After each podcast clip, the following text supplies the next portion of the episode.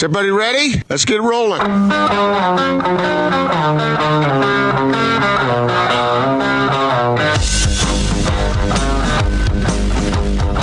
This is The Big Show on 97.5 1280 The Zone and The Zone Sports Network.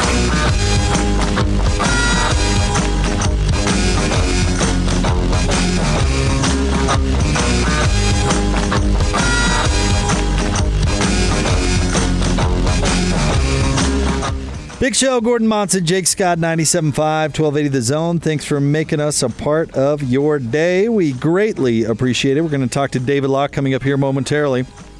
Uh, Austin did, or actually Locke did look up an obscure stat for us today, Gordon, as we've we've kind of trying to give him uh, an assignment to to come on the show and talk about, and we'll ask him about it. But today's is who makes the most passes out of the paint for three point shots? Hmm. All right. Because of course, breaking the paint to get open shots is a big deal in, uh, in today's uh, NBA. If you hadn't noticed. Yeah, right. And uh, you know, if you're going to pass, if the ball goes into the paint, there are some players where it never comes back out. Right. The Al Jefferson effect. Just one example of many. Yeah, Kevin McHale comes to mind. Who else was? Uh, I mean, Shaq was a black hole, right? Yeah, yeah, Was was the dream? Would you would you consider Hakeem a black hole? Well, he was so mesmerizing. All the things he was doing in there, I lost track because uh, they're like, uh, I mean, I guess it was traveling. You know, the dream I shake. Mean, uh, I, when he said that it wasn't, and that the Utah Jazz fans thought it was traveling because they were used to a a simpler game, a simpler brand of basketball, not his sophisticated ways uh, down low. I I thought, no, that's pretty much traveling. You remember our friend Robert Lund's song back in the day? His walk, oh, yeah. walk like a Nigerian. Yeah, guess whose idea that was? Not yours. It was. Yeah. Uh, oh, come I, on. Let's get Robert on the horn. That can't be true. No, it is true. I, I passed that along to him. Did you get a so writing credit? I didn't write it. I just said, uh, well, this is what I said. When, when he was dancing in the lane, I said uh, one day we threw out to our listeners, what song is in his head that he's dancing to? And we came up with walk like an Egyptian, and we changed it to walk like a Nigerian. Hmm. So much like that Steve Carell movie, uh, Robert Lund is now ripping you off. uh, no, he didn't rip me off. It was a, it was a team project. And the guy that made the the Donovan Mitchell T-shirts, right? Oh yeah, that's right. I'll tell you what, Gordon, you need to get yourself a, an attorney. I know one. Yeah, I know one too. Let's make some money. Let's make some. No, because I look. It's a it's a it's a it's a, it's a it's a group project. It's everybody working together. Who, no, you know, it's amazing how much can get done when nobody cares who gets the credit for it. I'll, I'll tell you that, that Foxcatcher once. made a lot of dough. Let's let's go over that. I'm let's, telling you right now that I mean, truth be wherever it is, that was my story. I mean, well, what are we you, doing? We got to get an attorney. Let's make this happen. Let's get the uh, let's get the lawsuit cranking. Let's make some money, Gordo. I'll find the, the original story I wrote, and I'll let you. Did you see the movie? I did. Okay, I'll, I'll get you. I'll get you a copy of what I wrote, and you tell me whether you thought that was uh, remarkably uh, parallel. Let's get out to the Sprint special guest line. Lease any phone and get an iPad or a Samsung Tab A for ninety nine ninety nine. Visit the Sprint store nearest you. He is the radio voice of the Utah Jazz and our good friend, the one and only David Locke. Locke, what is happening? How are you? Everything good? Everyone healthy? Everyone is healthy. Uh, I think everyone is good. Um, so, yeah, I mean, we've gotten up. Uh, we've uh, we've all gone to doing a little like getting outside and trying to, you know, social distance outside, but at least feel the air, and that's been helpful, I think. So, David, let me ask you this. We were just talking about uh, the old, good old days when uh, Akeem Olajuwon was doing his fancy footwork down low. Uh, was that in fact because he said when the Jazz fans were complaining that he was traveling in those memorable series back in the day, he said that Jazz fans were used to a more a simpler brand of basketball with Stockton Malone, and that his game was more sophisticated. So my question to you is, I don't was it- remember that. Did he really it- say that? That's that's kind of a dagger quote. I don't remember Yeah. Keem saying that. Yeah, he did say that, and uh, so my question is, was it traveling? Uh, I don't think so. At least I didn't call it, so it certainly wasn't. Well, the, the whole reason that that came out uh, came up actually, David, we were talking about the assignment that you dug into this week. People passing from My the paint to disaster. threes, and uh, This has been like, can I just share with you? yeah, I needed it. Like I totally did it therapeutically for myself because I needed a task. I didn't really realize it was going to be two o'clock in the morning every night. I didn't quite realize that I was going to be back. I'm like, I might feel totally normal though. I'm back like two o'clock to seven. I'm back on my five hours sleep. I'm a little groggy. I've got to have an extra caffeine and during the day. Like I kind of feel like it's back to like normal. Like this is like this whole eight nine hours sleep stuff. That was totally not acceptable. Um, but yeah, no, I. Um, Sorry, I didn't mean to interrupt you, but yeah, it's become like, and it was great and super fun. Like I talked to a lot of people, and that 91, 92 season to me has kind of got a special place in my heart just because it was the last year I was a fan. Um, but I did not quite realize that it was going to be, and you know, and actually, if anybody wants to go listen to it, that'd be great because frankly, it's not being really, not not very many people are listening to it. So if anyone wants to listen to it, that'd be really make me feel good. It's it's two o'clock in the morning with very low numbers right now. Well, let's let's dig into it a little bit, David. What'd you find out? Who who's best at passing out of the paint? Um, oh, that. Oh, I thought you were talking about something else. But anyway, uh, best. So the the numbers I worked on for you were because we joked last week of like who could be the best thing. So um, the. I thought this was interesting. I was surprised. The players who've passed out of the paint to the most three point shots in the league. Um, DeMar DeRozan has assisted 87 three point shots this year, which is the most out of the paint of any player in the league. Wow. He's thrown the most passes out of the paint as well that led to, to three uh, out of the paint to two three outside the three point lane. He's thrown the most passes that led to a three point shot by a large margin. I was stunned. So he's thrown almost 50 more 52 more passes than the next guy that led to a three point shot in the league. So it's interesting because I've always been one who kind of criticizes DeMar DeRozan's mid range play, but if he's single handedly creating, you know, 50 more threes than, than Russell Westbrook has and 16 more actual made baskets, then maybe there's some value there that we, that, you know, we should think about. Do you have, David, uh, a list of the actual big men who were most proficient in that regard? Well, we don't have big men anymore. Um, so it's interesting. The old idea that you post up like Karl Malone in the post and he throws out to a three point shooter because nobody posts up doesn't really exist. Of the guys who've thrown, you know, a hundred or more passes, so that would be about the top 60 of them. I think there's only two big guys in the entire list.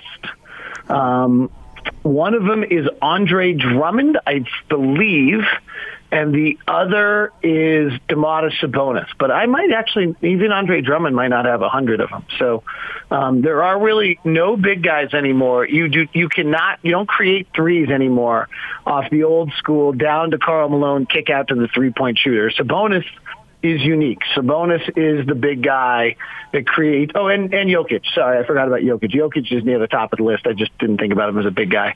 Um, Jokic is in the top ten in the league of creating three point shots for his on passes from the paint to his teammates. So, David, if what you just said is true, how does that affect rebounding in the league? What's your thought? I don't have one. I don't have an initial reaction to that question. That's why you got the hum. Yeah, I don't thought? know. I- Yeah, I wasn't asking it rhetorically. I really don't know because if you're gonna if you're going to shrink the game down, the size of the players a little bit, and, and stress other abilities, I wonder if rebounding will will suffer in that regard. Of course, if you're taking more three point shots, I imagine you'll you'll have more rebounds that are longer rebounds. But uh, yeah, I, I don't know what that spells out for the future as far as the importance of rebounding. I don't know. I've been watching a lot of the Jazz and 92 playoff run and some of those regulation games that are up on YouTube, and the crashing of the offensive boards in that era, in contrast to today, is just incredible. Mm-hmm. I mean, they were sending three guys to the board hard every time, partially because the partially because the, everybody was inside 10, 15 feet when the shot was taken, right? Because they, were, they weren't taking. I mean, the Jazz were taking like four or five threes a game. That was almost 30 years ago, and so I think the three point amount of three point shots is having a bigger impact on rebounding. That because the floor is spaced, and in more cases than not, your four is outside the three point line. There just aren't players there to do offensive rebounding. The, aren't the, most ja- aren't inter- Go ahead. I'm sorry, David. Aren't Jazz players coached not to crash the board? Um, it depends who you are in the circumstance, but generally, transition defense is thought of as a more important thing than an offensive rebound. Would probably be the right way to say that. Yeah.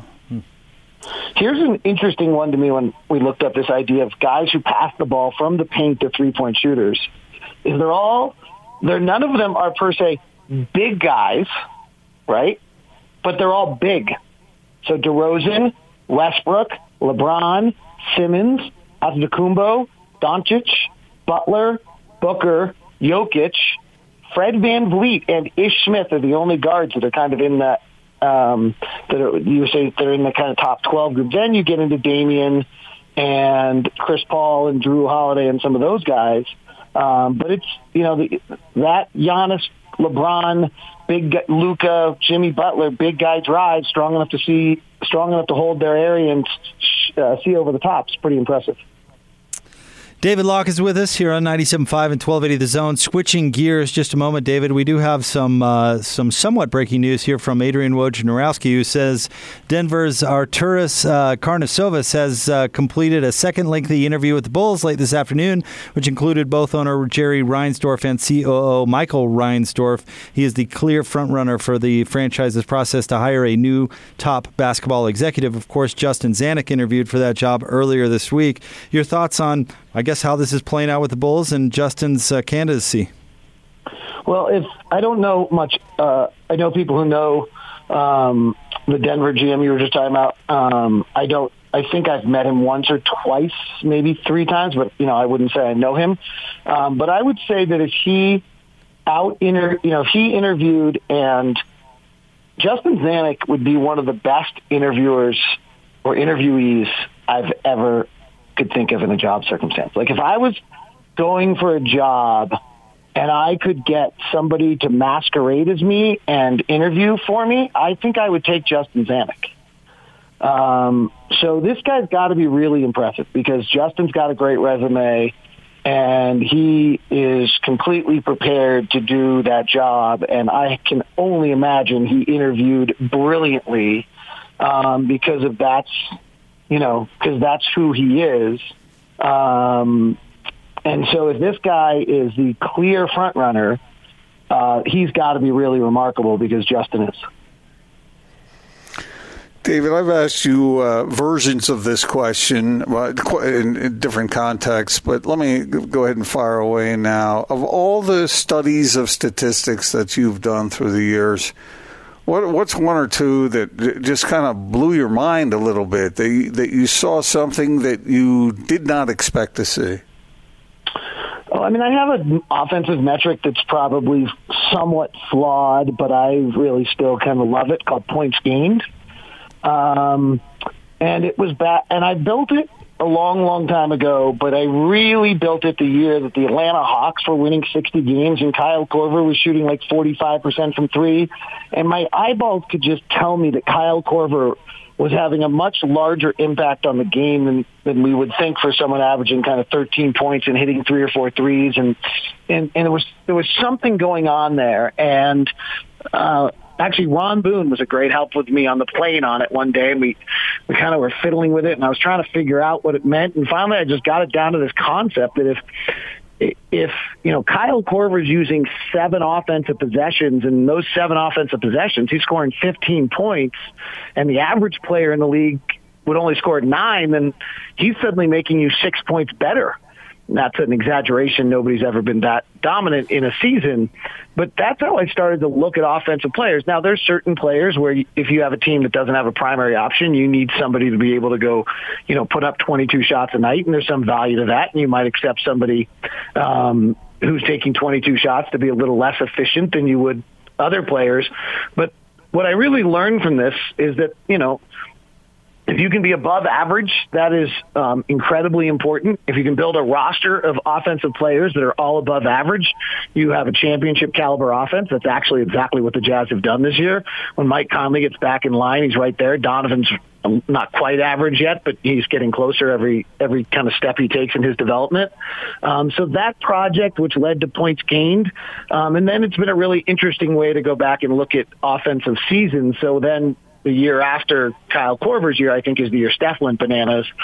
And, you know, it's just been hard, I think, to understand the value of the three and what it what it means. And so I think that really helped me out uh, doing that. And since it has, you know, if I were to share with you now, um, sorry, long answer, probably with limited time, um, but I don't get to talk about basketball very much anymore. So now you opened up Pandora's box, and I'm never going to shut up. Um, is what's really interesting this year is there's almost the the rankings come out that there's certain types of players that are ranked unusually high. So Duncan Robinson comes out on my rating system as the seventh most impactful offensive player in the league. Huh? Well, you know what? He's taking 78% of his shots as threes. He's making 45 of them. So even though he's only using 10 scoring opportunities a night, he's scoring 2.2 points more than a bunch of average players would with those 10 possessions. It's a really high rate. Um, the other one that jumps out is that Rudy Gobert, Mitchell Robinson, and Richaun Holmes, of all crazy players, and Hassan Whiteside come out very impactful offensively. Well, they can all dunk. And in a day and age where they're taking away the rim from players, there's fewer and fewer bigs who can actually get on top of a defense and dunk. And they are becoming more and more important. So the Duncan Robinsons, the uh, Davis Bertans of the world uh, are the Rudy, which is one side, which is the the high volume three point shooters. Um, Bojan Bogdanovic is pretty close to fitting into that, though he's at 38% of his threes, not 78%, but he, he definitely, you know, peaks out on that. Um, Danilo Gallinari is probably more valuable than people realize because of this. And, that Oklahoma City's winning. And the flip side is the guys who can dunk. The Rudies, the Mitchell Robinsons, these guys who can get on top of the rim are actually way more valuable than people realize. Quick question for me, David. I, I remember one of the legacies after the 1999 NBA lockout was Shawn Kemp coming back uh, at about, what would you say, 350 pounds? Uh, maybe exaggerating a little bit there. How many Shawn Kemps are we going to see after this is all said and done and we get back to playing basketball? I don't know on that because I think this era of athletes is really, really diligent. Um, on the and they haven't, you know, on the other end, um, they don't have access to all of their things that they need to. So that would lead you to believe that they could have more problems. And then on the flip side is they also don't have anything else to do. So, um, you know, I mean, the Shawn Kemp was either a booze or a food problem, right? Um, as time would go on, that would, you know, depending on the time. Um, and so I don't think our guys have that, and I think you know a lot of them have chefs and they take cooking really seriously, and they're just much more educated. And the teams are doing a really good job of sending out information and giving them recipes and doing all those things. So I, I'd be surprised. What what I am interested in, you know, is if you're the if you, you know they're all I think they're actually really professional, so I don't think this is going to happen. But you know, if you play for the Atlanta Hawks or the New York Knicks or the Minnesota Timberwolves, like you're not really coming back to much. So I think it's hard to probably get in your extra set that day, right? Whereas I think some of the other guys, you know, that if they, if we come back, they've got a playoff run, they're probably being a little bit more diligent. David, a defensive question for you. It's uh, it's this. Back in the day, when uh, when Jerry was coaching the team and, and Karl was playing and others, it seems like the Jazz led the league or were near the top of the league in fouls committed uh, each year. And Quinn seems to have a different defensive philosophy. He wants guys to play hard, uh, tough defense, but but not to foul. Uh, which of those two approaches uh, do you prefer? Statistically, one of the keys to to not fouling. Uh, let me rephrase that. Statistically, analysis has been done that one of the keys to winning on the road is not fouling. And if you go back through the era of the Jazz, uh, under Jerry, the big question until they got Jeff Hornacek is could they win on the road? Like I'm reviewing the 91-92 season, and this is the ongoing discussion the whole year of whether or not this team can win on the road. They end up 37 and four, I think, in the debut year of the Delta Center at home. And then the feeling on that is actually that high foul teams get the benefit of the doubt at home, and so they are actually better home teams. So it kind of goes back and forth. And if you look at the Quinn Snyder era, that actually would probably be true. We've been a little bit better on the road than past Jazz teams, and at times not as good at home as some past Jazz teams. So um, the foul, there is supposed, statistically it has been found that there is a correlation between your foul rate and your ability to win on the road. David Locke with us here on 97.5 and 1280 The Zone. David, we always appreciate it. Thank you, as always, for jumping on with us. When do I get to like do an hour? Uh, whenever you want, man. We've we've got four hours to fill these days. Well, let's do it. Well, I know. I've noticed that you guys have all extended out a little bit. And um, last time, let me check my NBA schedule. Oh, I'm free. well, let's do a little on-air programming here. Uh, looking over the glass at Austin. Let's plan on this next week. You want to do it next Wednesday? You want to jump on with us Sure. for an hour? Yeah, I'm not coming. I'm not coming in. Well, yeah, but, yeah. You know, We'll- we'll I'm, take- I'm I'm not allowed to come in. I'm ban- I'm banished to my county. I'm not allowed to come see you. Uh, no, Actually, can I? Yeah, do- yeah that's no, why never we mind, I don't want you that. coming in. That's why. Yeah. right. Yeah, but I, you know, I could hook in on a some sort of level or something. I've probably got some old equipment around here. I might be able to do something. that Sounds all right. Well, let's let's look into that and let's plan on next Wednesday, the whole five o'clock hour. We're hanging out with David Locke. All right, sounds good. I look forward to it. All right. And, Gordon. and David, David, if you do that, I want to hear, and not, I'm not saying you don't do it anymore, but I want to hear that old David Locke attitude that used to come in and just blow people away with all kinds of interesting, sometimes contrarian stuff. I can't wait for that. So, um, you guys opened the show talking about lawyers, right? Right. So I would try to avoid. I'm trying to avoid having lawyers in my life. Okay. okay.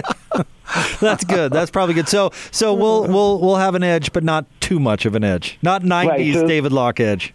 Yeah. So that era of David Locke probably went away. Let's see if we can bring him back a little bit, huh?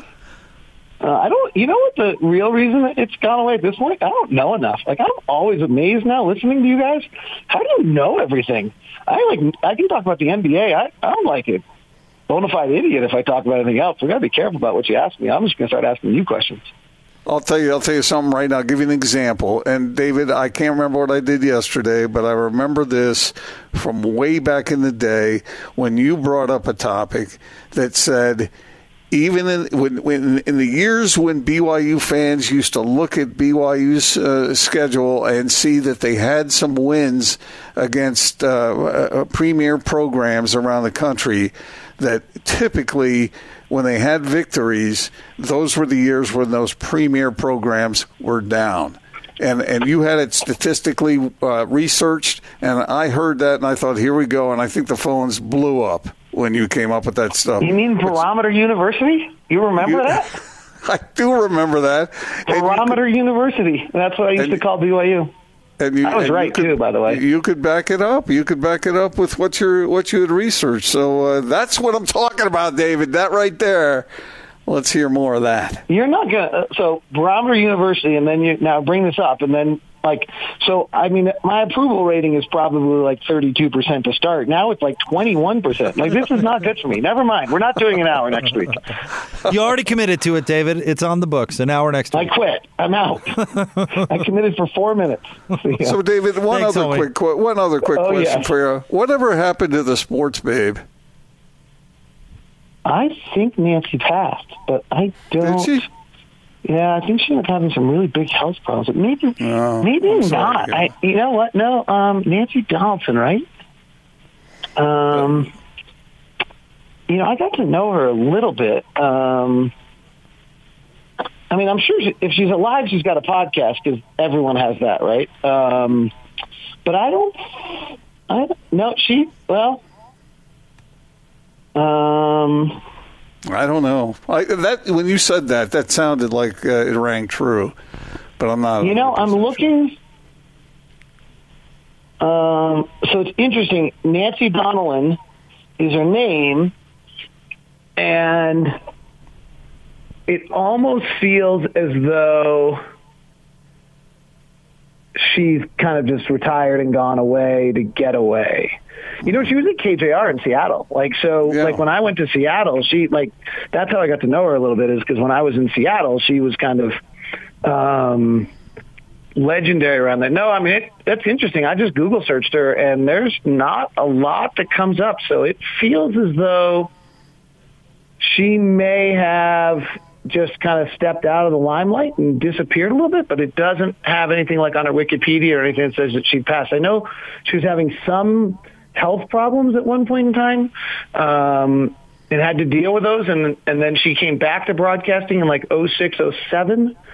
Um, uh, all right, I just found something. So she had a stroke in 2012. So that's Oh, my memory. Uh, Um, but she seems to be alive because in 2018, um, she was inducted into the National Radio Hall of Fame. That's the last note on any of her Wikipedia. Now, I don't want to be Joe Buck and get Wikipedia here, but um, it does seem as though that seems all right, I guess. I don't know. I just I just remember the poor boy on the payphone and the rich guy on the on the, the cell phone. Oh, she was stuff. she was way ahead of her time. She was super creative and and really pretty astronomical to be a woman in the sports uh, talk field and to be as successful as she was in 1994. Right? Like, I mean, that's a pretty incredible concept to. I mean, I think she might have been the first nationally syndicated ESPN radio show. That's pretty incredible if that's true. You know, Jake, on a program on a programming end, the other one, the one I've always wanted to do is a history of sports radio. But Yeah. maybe we should like take a week and just do it live. We'll do it live. Right? We got time. We do have time. like um i mean how would we do it we'd have to go back and like so Klauke, I mean Blackwell and Tunis were the legends who kind of created all past. We'd have to have someone tell us about that era. Booner was and Klauke would have some of that, and then we get into the sports radio era, and I actually ran into Chris Devine, who owned 106.5 The Score's son recently. So we could probably track down Chris Devine, and he could tell us stories about Barry King. I was going to say, where's Barry King? We got to get we got to track down Barry. Um, I don't know if I'm not sure on his situation either. Actually, we're getting old, and then we could build, and then someone, and then I could take over for a little while, but then I've got to step away, and then, and then there's the Jeff Reinert and the John Lund and the Ian Furness era, and then there's the Jake Scott. Oh, Kevin Graham would have to be a large part of this. Hatch, The Jake Kevin, and then there's Kevin Graham living in Jake Scott's basement. that did happen. Come on, there is like great. the question is, would we all tell the truth for a few days? No, no, no, absolutely not. I can't speak Would you, for you. Would you bring the problem with telling the truth? Would be that culture has changed since we start stopped started sports radio. So, like some of the things we all might have done, or at least me, um, would be things I would be really embarrassed about now that seemed reasonable then. now that you mention it, there's a segment that Gordon's dying to bring back that's never coming back.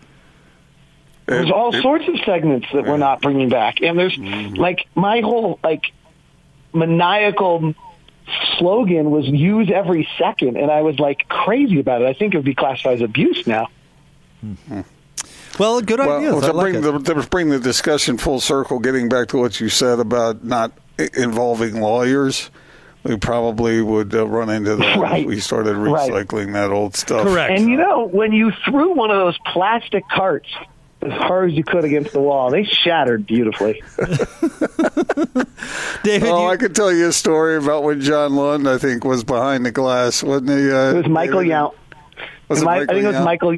I think it was Michael Yount, who's still in town, and I still think is just one of the nicest people I've ever met in my life. And every time I see him, I'm a little embarrassed. David, thank you. Look forward to an hour next week. Seriously. All right, see you guys. See you, buddy. See ya.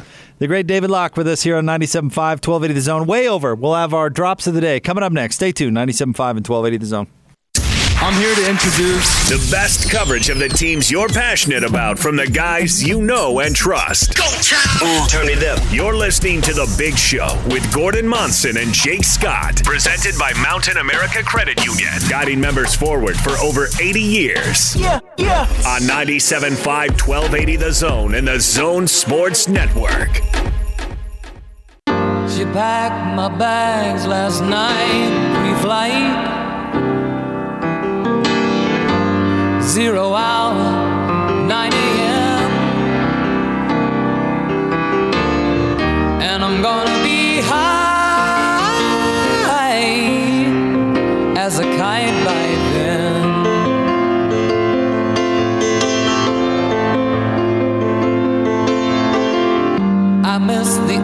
show. Gordon Monson, Jake Scott, 97.5 and 1280 The Zone. Time for drops of the day. Uh, let's go ahead and jump right into it, Gordon, because we're running a little bit behind. And I, I think uh, we've got a little theme today. We kind of put our heads together for once, and we decided on uh, a, a little theme for day, uh, drops of the day. We're going to go with a golf theme, Gordo. And let's let's start with you today. All right. Well, if we're going to do golf, then we have to include the uh, the misfortune, uh, the unfortunate uh, situation for one Kevin Na. I mean, there's nothing. You got nothing. Let's go back to the tee. Pick it up, right? Yeah. You always hate to hear those words, and this was what happened back at the tee. Ooh, he might be right back in the same spot. Headed right. Oh my goodness. Man alive. Ooh. I mean, it's- it's 50 50, huh? What are the chances of me getting out here? Oh, 50 50. He's going to go for it. I didn't see it. I, I heard it. I felt it something. Oh man, this is getting Hit worse. my inner thigh. I don't know if that was a branch that came up or that was a bulb. Well, that'll be a penalty see it? shot if it hit him. No. Ooh. We could be here a while sorting this out. Seen it on television. It appears that the ball did strike you. Yeah. Okay, thank you. He heard that. I was right. So you, so it looks like you've got one for that. So for that can I bridge. call another unplayable there? So you know, obviously, you, from that point there, you've got. I can. Kenny, just give me another ball. Uh, you can hear the frustration in, in his voice now. Watch out. Oh, man, he is playing quick, too. He is obviously the, got the head spinning going on right now. We think that was his seventh shot.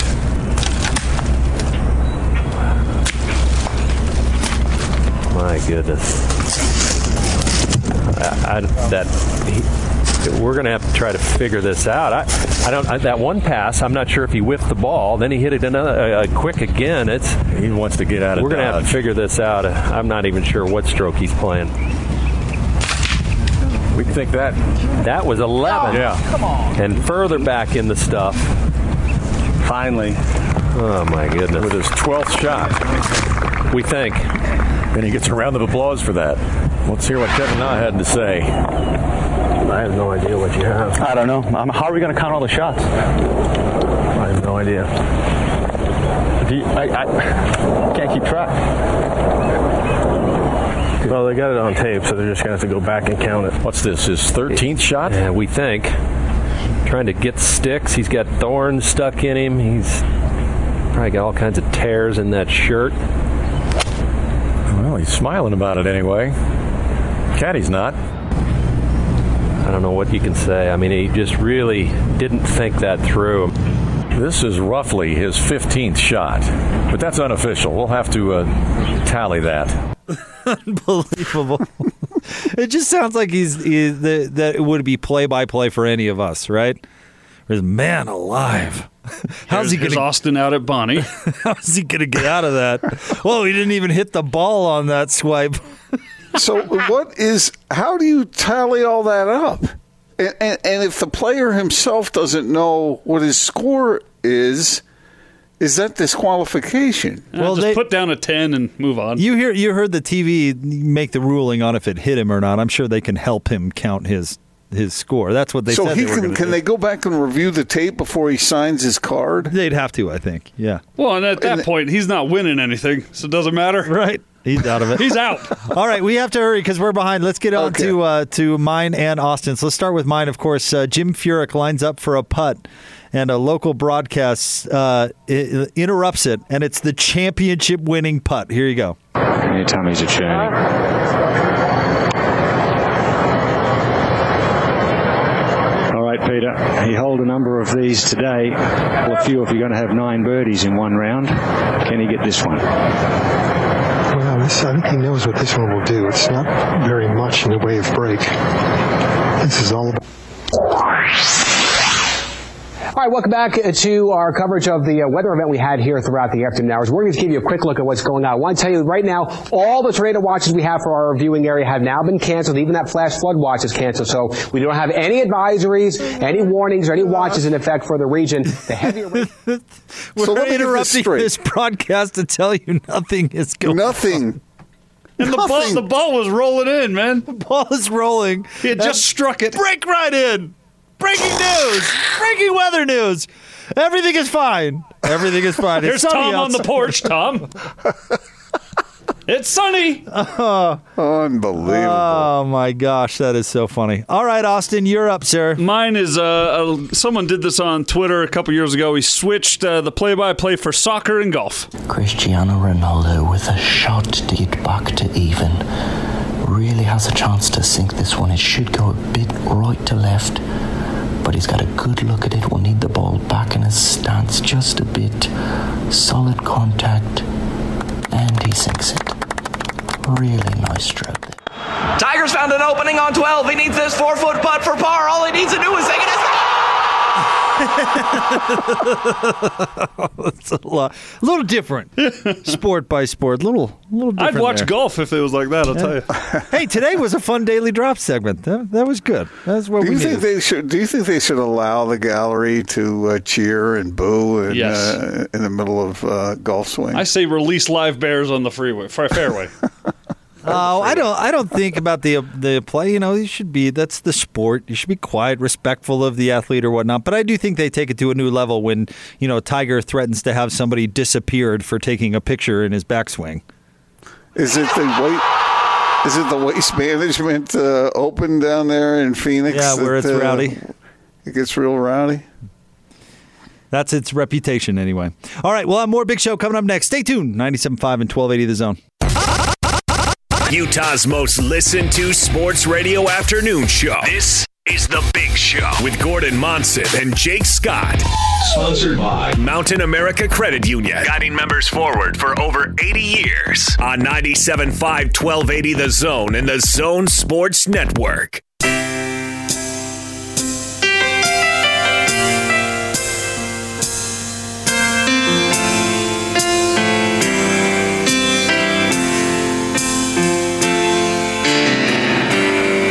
I can't. No more of your darkness.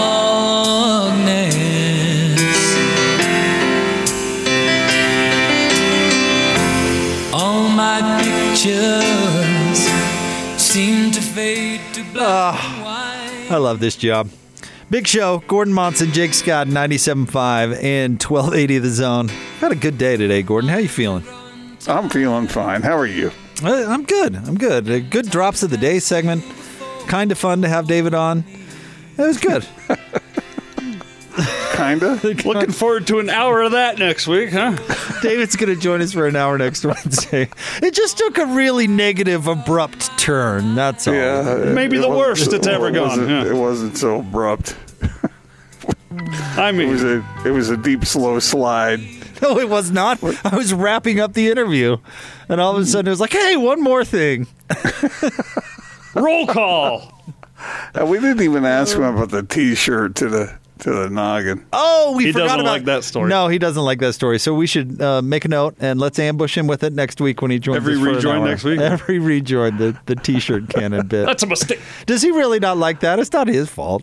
I don't think it's his favorite. I, I play it up that he hates it. Oh, okay, all right. Yeah, I mean, it's, Maybe, maybe we should play that to end the show in this in the segment uh, today. Uh, you know, somewhere along between now and the end. daily drops return.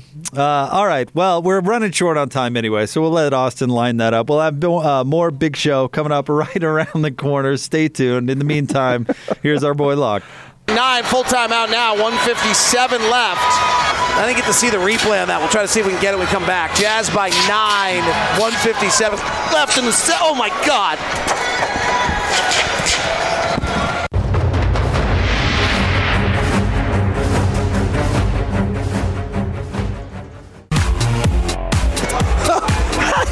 Jazz Blast is going to be quite something if someone's listening to the radio. Thank goodness we got halftime here in a second. I'm going to need it. So for those of you, I don't. I apologize. I have no idea if I said anything or anything at all. But they shoot T-shirts out of the gun here in the building, and and I got hit by one. I'm sorry. I am really kind of out of it right now.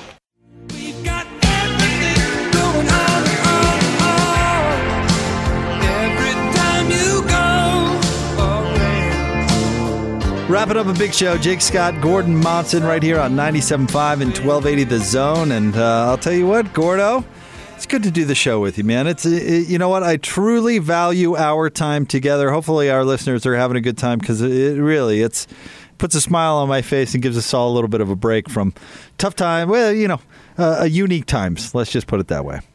Yeah, and uh, it, we've had a, we've had a lot of laughs, had a lot of good memories today, and uh, Laughed at a lot forward- of inappropriate things. Oh, well, I, well, there's been a little bit of that, but uh, but fun nonetheless, and hopefully informative and entertaining. All right, you've been watching movies every night. What do you got tonight? What's uh, what's on I don't tap? know. You don't oh wait, know. you were supposed to pick last night. What did you end up picking? I ended up picking uh, True Lies. wow, that was that's a far cry from Casablanca. Give us a minute or less review of True Lies, please. Uh, what I liked about it is it's got all the action of an Arnold Schwarzenegger type of film, but it's got the good sense of humor, making fun of itself, not taking itself too seriously, and uh, Jamie Lee Curtis uh, in that uh, in that memorable scene in the hotel room uh, when Arnold had the tape recorder going, and that was uh, that was a lot of fun. But I have never uh, thought it was a good idea to jump from a crane atop a building onto a jet. Uh, I, I don't think that seems like a very good idea. I'm both pleased and sorry that I asked. Actually, Yeah, me too. yeah, how did wait? How did you just describe Jamie Lee Curtis scene? Uh, that scene in the hotel room? Memor- memorable. Yeah, not a surprise that got mentioned. uh, Austin, here's a little riddle for you. What do uh, Gordon Monson and Tom Arnold have in common? Oh, I don't know, Jake. What do they have in common? They both, at one point in their lives, had a big old crush on Roseanne. oh, really? Is that this time? You still got a thing for Rosie there, uh, Gordo? I don't think I ever did, but uh, apparently, well, Tom was married to her. Don't know uh, how how deep the uh, the love was for that particular uh, couple. You mean Utah's own Roseanne? Yeah. It broke your heart a little bit when she got married, didn't it, Gordo? Which time? Has she been married a bunch? I don't know. Like I- 17 Really? yeah. Tom Arnold's the only Uh, one I know. Hmm. Well, Tom was pretty funny in True Lies, at least. I'll give him that. Wow, yeah. I mean, you were going in Casablanca and came out True Lies. Yeah, we're looking for something that was a little lighter, uh, but uh, I still want my family to see Casablanca, and some of my kids have not still not seen The Wizard of Oz, so that's something that needs to get done. Who's pick But is The it? Wizard of Oz, The Wizard of Oz, classic as it is, is just plain weird. Can we come out and say that? Why weird? It was weird. There's lots of stuff that's weird. What do you mean? I, it's freaking it's weird. that you'd obsess about Jamie Lee Curtis's scene in True Lies. Obsess is such a strong word. All I said is it was memorable. I didn't say I was obsessing over Yeah, it. you went to Chester on oh, memorable. No, I I just think that that's probably something a lot of people would like. A lot of guys would like to see their wives uh, maybe uh, Oh, dance like Thanks that. to everybody who listened today. We'll talk to you tomorrow, we hope, on a big show, 97.5 and 1280 The Zone.